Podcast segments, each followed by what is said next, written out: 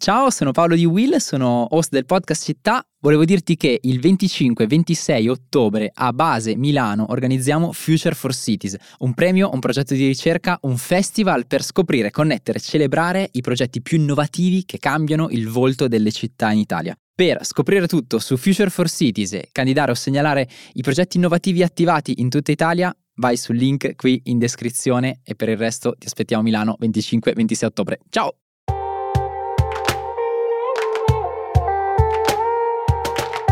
Ciao, io sono Silvia Boccardi, giornalista. E io sono Francesco Rocchetti, segretario generale dell'ISPI. Questo è Globally, il podcast di Will, in cui grazie agli esperti dell'ISPI diamo gli strumenti per analizzare e orientarci tra scenari internazionali in continuo mutamento. Il mondo cambia in fretta e questo è uno spazio per raccontare e capire il cambiamento. La politica internazionale e il riscaldamento climatico nel Mediterraneo spiegate in modo chiaro. Da anni ormai sappiamo che i ghiacciai in montagna si stanno riducendo e che i poli si stanno sciogliendo, che i mari si stanno riscaldando, si stanno alzando e stanno diventando più acidi, che le inondazioni stanno diventando più frequenti, alcune stagioni più lunghe e gli incendi più vasti.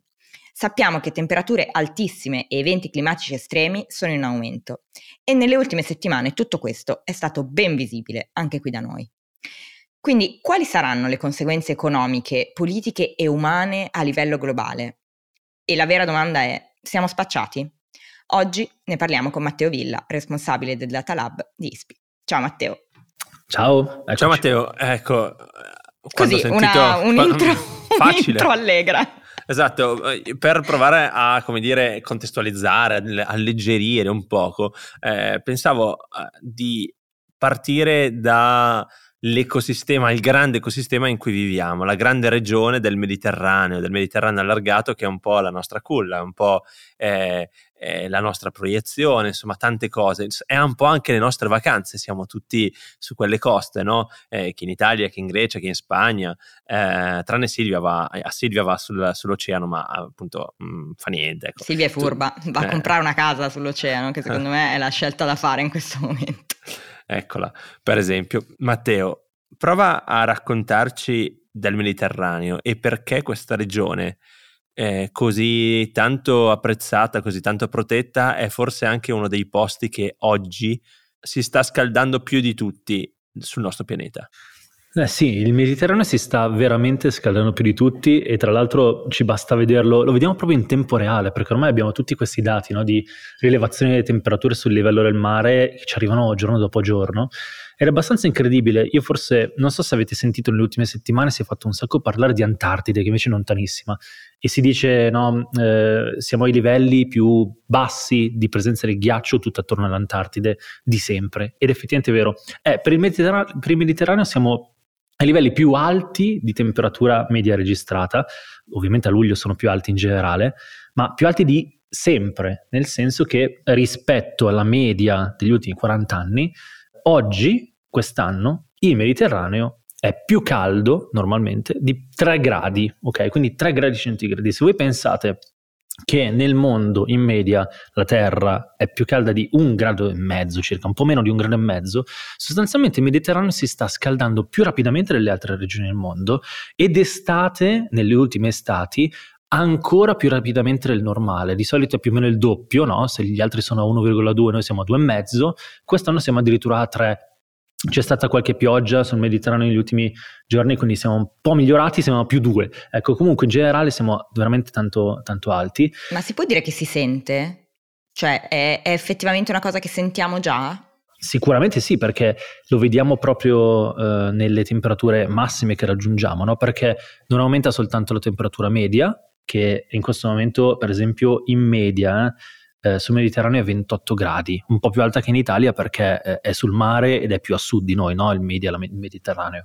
Però 28 gradi è tantissimo, di solito in media saremmo appunto sui 25 e nel frattempo, se c'è una giornata calda, no, un'ondata di calore come è normale che sia, eh, devi sommare l'ondata di calore al certo. fatto che siamo a 28, non a 25, quindi c- quelle ondate di calore ci arriveranno con in media 3 gradi in più. E quindi certo che si sente nel momento in cui tutte le estati abbiamo delle ondate di calore, che come dicevi aumentano anche un po' di frequenza, ma a prescindere, anche se restassero uguali, avremmo comunque un'ondata di calore di 2-3 gradi in più e questo per forza si sente. Poi c'è pare anche forse un po' di effetto psicologico per il racconto del fatto che fa caldo, certo. ma in realtà eh, è vero, cioè eh, ci sono estati particolarmente calde che quindi eh, ci mettono a rischio. E perché il Mediterraneo si scalda così tanto rispetto alle altre regioni del globo? Eh, io l'ho chiesto a un climatologo e mi ha detto non ci sono grandissimi indizi, come dicono spesso mm. i climatologi, non sappiamo esattamente il motivo per cui mm. si sta scaldando più delle altre parti. È probabile che quest'anno c'entri anche il Nino, no? la corrente che arriva dai Caraibi, che tendenzialmente scalda eh, sempre il nostro, sì. il corrente del Golfo arriva sempre e scalda sempre nostro, eh, la nostra parte di Europa, che quindi è un clima più temperato della Russia, però quest'anno è anche più forte del normale, però in generale il motivo per cui in Europa faccia così più caldo rispetto alle altre regioni del globo non è così chiaro eh, neanche diciamo ai meteorologi, quindi dobbiamo semplicemente accontentarci del fatto che saremo la prima regione del globo a sperimentare temperature così alte così a lungo e a fare i conti con le conseguenze, quindi siamo un po' un banco di prova mondiale siamo anche più ricchi eh, tra il, il, mondo, quindi certo. può anche andare bene, ma allo stesso tempo eh, siamo un banco di prova per tutti gli altri. Certo, infatti questo è assolutamente un tema, la ricchezza e di conseguenza la giustizia climatica, ma adesso iniziamo a parlare di un altro tema che è noi, cioè in che situazione è l'Italia, perché chiaramente noi ci troviamo all'interno del Mediterraneo, però negli, negli ultimi mesi abbiamo visto quant, quanto siamo stati colpiti e anche quali sono le conseguenze spesso drammatiche di questi, di questi eventi climatici che ci colpiscono. Mm, sì, io partirei dalle, dalle, ondate di calore, nel senso che poi ci sono tante conseguenze, ci sono gli allagamenti che abbiamo visto in Emilia Romagna, ci sono però appunto anche la siccità e abbiamo visto anche le ondate di calore. Su quest'anno non sappiamo ancora come andrà perché lo vedremo tra qualche settimana in realtà, già tra qualche settimana dovremo iniziare a vedere, sapete, ondate di calore in Italia, noi abbiamo una popolazione mediamente anziana, no? Sono, hanno in media 46 anni gli italiani, eh, quindi metà degli italiani sono, hanno meno di 46 anni, metà degli italiani hanno più di 46 anni e quindi abbiamo una popolazione anziana che quindi rischia tanto quando ci sono le ondate di calore. L'anno scorso ce n'è stata una delle più grandi eh, di sempre in Italia e questo adesso possiamo già vederne gli effetti, quindi insomma ci dà un po' un anticipo di quello che potrebbe essere quest'anno che appunto in parte è stato un pochino più moderato negli ultimi settimane con le piogge, ma di fatto già ha portato delle temperature estreme che già non si vede neanche nel 2022. Ci sono già delle stime che sono uscite, è uscito uno studio qualche mese fa che dice che in Europa, no, siamo appena usciti dalla pandemia, siamo abituati a parlare di eccesso di mortalità, Pensavamo di non doverne più parlare a lungo perché abbiamo detto, eh, almeno abbiamo passato la parte maggiore della pandemia e invece in Europa l'anno scorso si stima che tra giugno e settembre ci sono state 60.000 morti in più, stavolta non per eh sì. un sindrome influenzale, ma per eh, appunto l'ondata di calore. Di queste 61 morti, 18.000 in Italia. Sono tante, sono, siamo i primi in Europa, ovviamente siamo i primi anche perché siamo grandi, eh, quindi uno potrebbe dire, sì, ma in proporzione alla popolazione, purtroppo anche in proporzione alla popolazione siamo primi. Eh, non così lontani dagli altri paesi del sud Europa, perché anche loro hanno sperimentato la nostra ondata di calore, quasi uguale alla Grecia, che come sapete è più o meno anziana come noi, ma siamo lì 300 morti in più per milione di abitanti e purtroppo con questo caldo che ha fatto in queste settimane eh, bisogna vedere come andrà appunto ancora per un mese, ma eh, non dov- potremmo non essere lontani da queste cifre e questo ci dice che eh, appunto guardiamo spesso le influenze, ma di fatto anche le ondate di calore in questi anni diventeranno il nostro eh, modo per confrontarci con gli altri. Tanto per darvi un'idea di quanto cambia, eh, aumentare di 3 gradi no, quest'anno e l'anno scorso di 2 gradi e mezzo la temperatura del Mediterraneo, in Italia ha fatto questo effetto qua, no? 300 morti milioni, per milione di abitanti in più. Ci basta andare in Germania, che sono vecchi come noi, e scendiamo a 100 in più per milioni di abitanti. Andiamo in Svezia, ovviamente siamo a 5. Quindi eh, siamo noi nel Mediterraneo, anche se siamo al nord del Mediterraneo, la popolazione più anziana ma anche più calda e quindi più colpita da questo fenomeno. Chiaro. Però adesso è importante anche guardare a diciamo, l'impatto non soltanto appunto in quanto a morti ovviamente ma anche a tutti noi che poi ci siamo e, e rimaniamo. Quali sono le conseguenze economiche di questo, di questo cambiamento? Anche su questo è molto interessante andare a cercare di capire eh, quanti sono i danni ambientali, diciamo così, collegati eh, a quello che sta succedendo.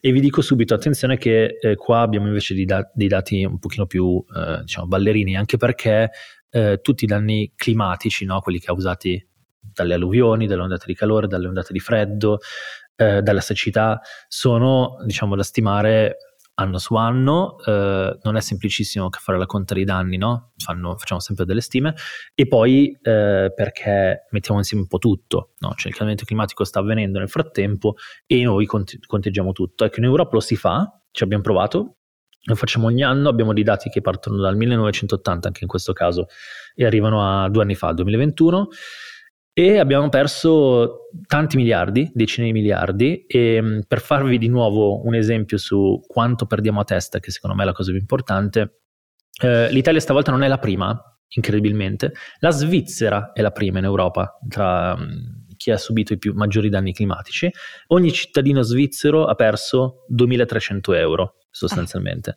ah. uh, in questi anni. Ma come si fanno queste stime? Sostanzialmente tu prendi tutti i danni climatici, quindi tutto ciò che ha causato un'alluvione, una frana, uno smontamento, un, ter- un no, terremoto, scusate, no, un'ondata di calore o un'ondata di freddo e la siccità, le metti tutte insieme e vedi quanto è, cosa è successo su ciascun territorio. Noi siamo quarti in Europa in questo caso, ma siamo abbastanza tutti lì. Eh? La Svizzera è quella più lontana di tutti, mm-hmm. probabilmente per sia ondata di freddo, eh, sia eh, frane, noi siamo quarti, ma siamo vicinissimi alla Germania e alla Francia. L'Italia ha perso, ciascun cittadino italiano, 1500 euro.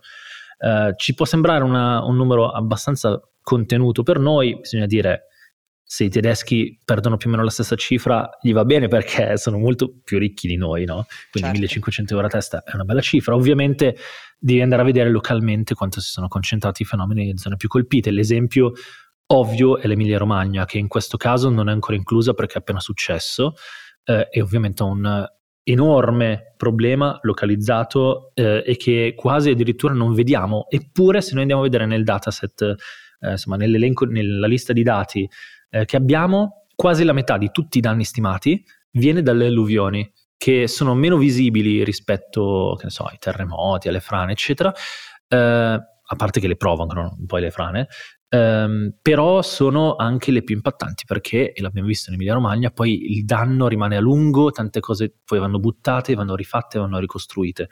Uh, e quindi sì, eh, anche in Italia più o meno la metà dei danni, anzi più della metà dei danni in Italia, viene dalle alluvioni che stanno aumentando in frequenza. Non è così chiaro tanto quanto appunto i dati che vi ho dato prima, quindi l'ondata di calore, perché si va su ma di poco alla volta. No? Gli, diciamo che gli eventi estremi ancora sono talmente estremi che possono variare tanto di anno in anno.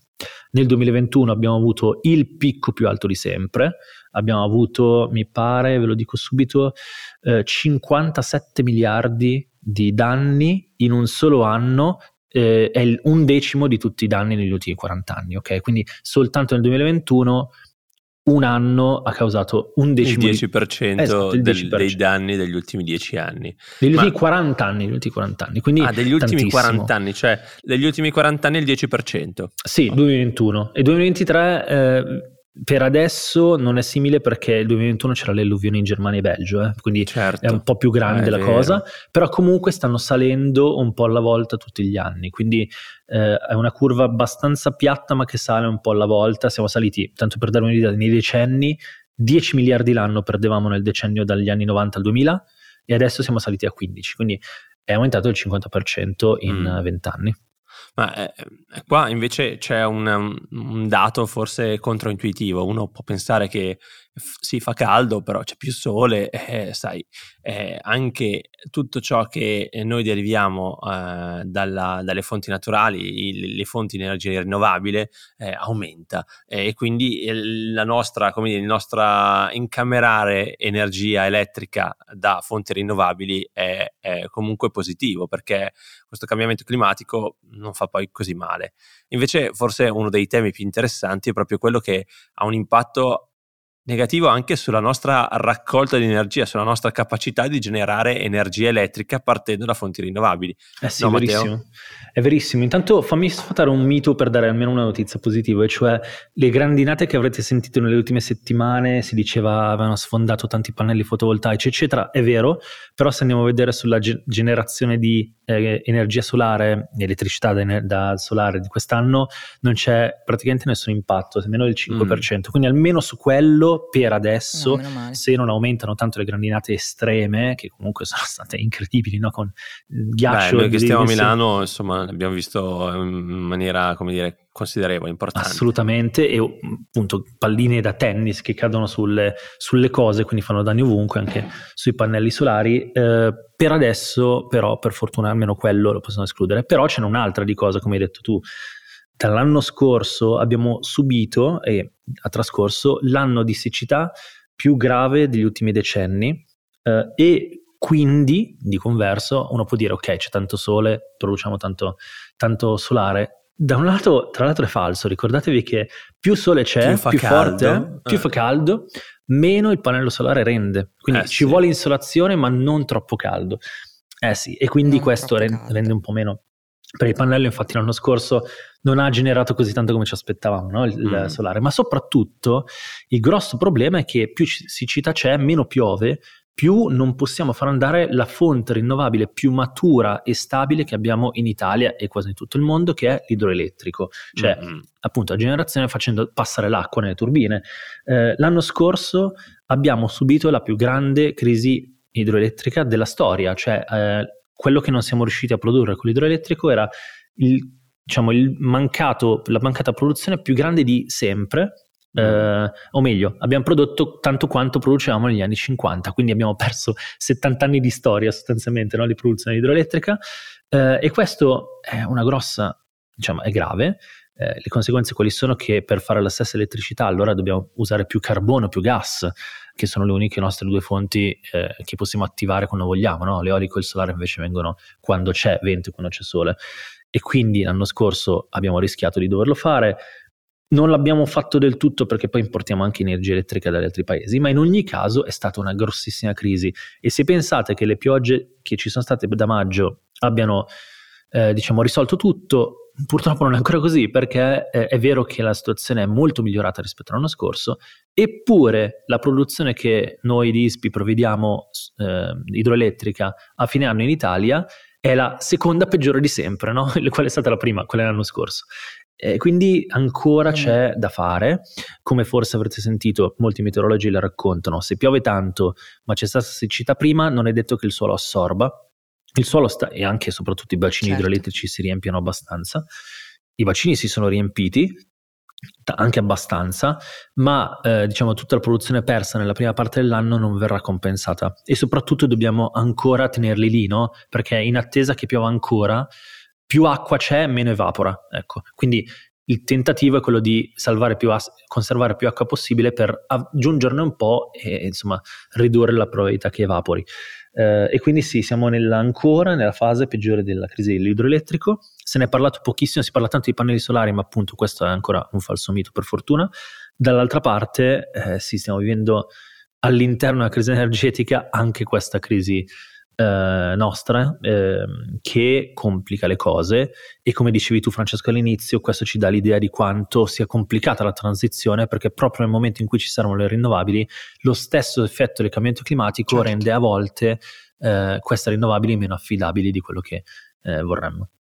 Insomma, il cambiamento climatico sta mettendo a repentaglio anche la transizione energetica verso fonti rinnovabili, che è esattamente quello che ci servirebbe Belle per fermare il cambiamento climatico. Insomma, un sacco di buone notizie. Proprio da ascoltare eh, sotto l'ombrellone, sai? Da ascoltare sotto l'ombrellone da questa, questa puntata. Ho sentito la parola crisi, credo 25 volte, e quindi così volevo concludere con una domanda un po' speranzosa, perché ok, ci stiamo impegnando relativamente, ma c'è, c'è, un po' di speranza. Matteo, dacci un po' sì, di speranza. Sì, ce n'è, sotto, ce n'è, ce n'è. Allora, gli stati nel mondo eh, sono ancora, appunto, agiscono tutti per i fatti loro, no? quando si tratta di eh, adottare politiche climatiche giuste, tranne l'Unione Europea che fa tutto insieme, anche tra un po' di scossoni. Però devo dire, tutti guardano nella direzione corretta. No? Qualche anno fa tutti si sono impegnati ad arrivare a quello che si chiama net zero, quindi insomma un bilancio di emissioni netto a zero entro o il 2050 o il 2060.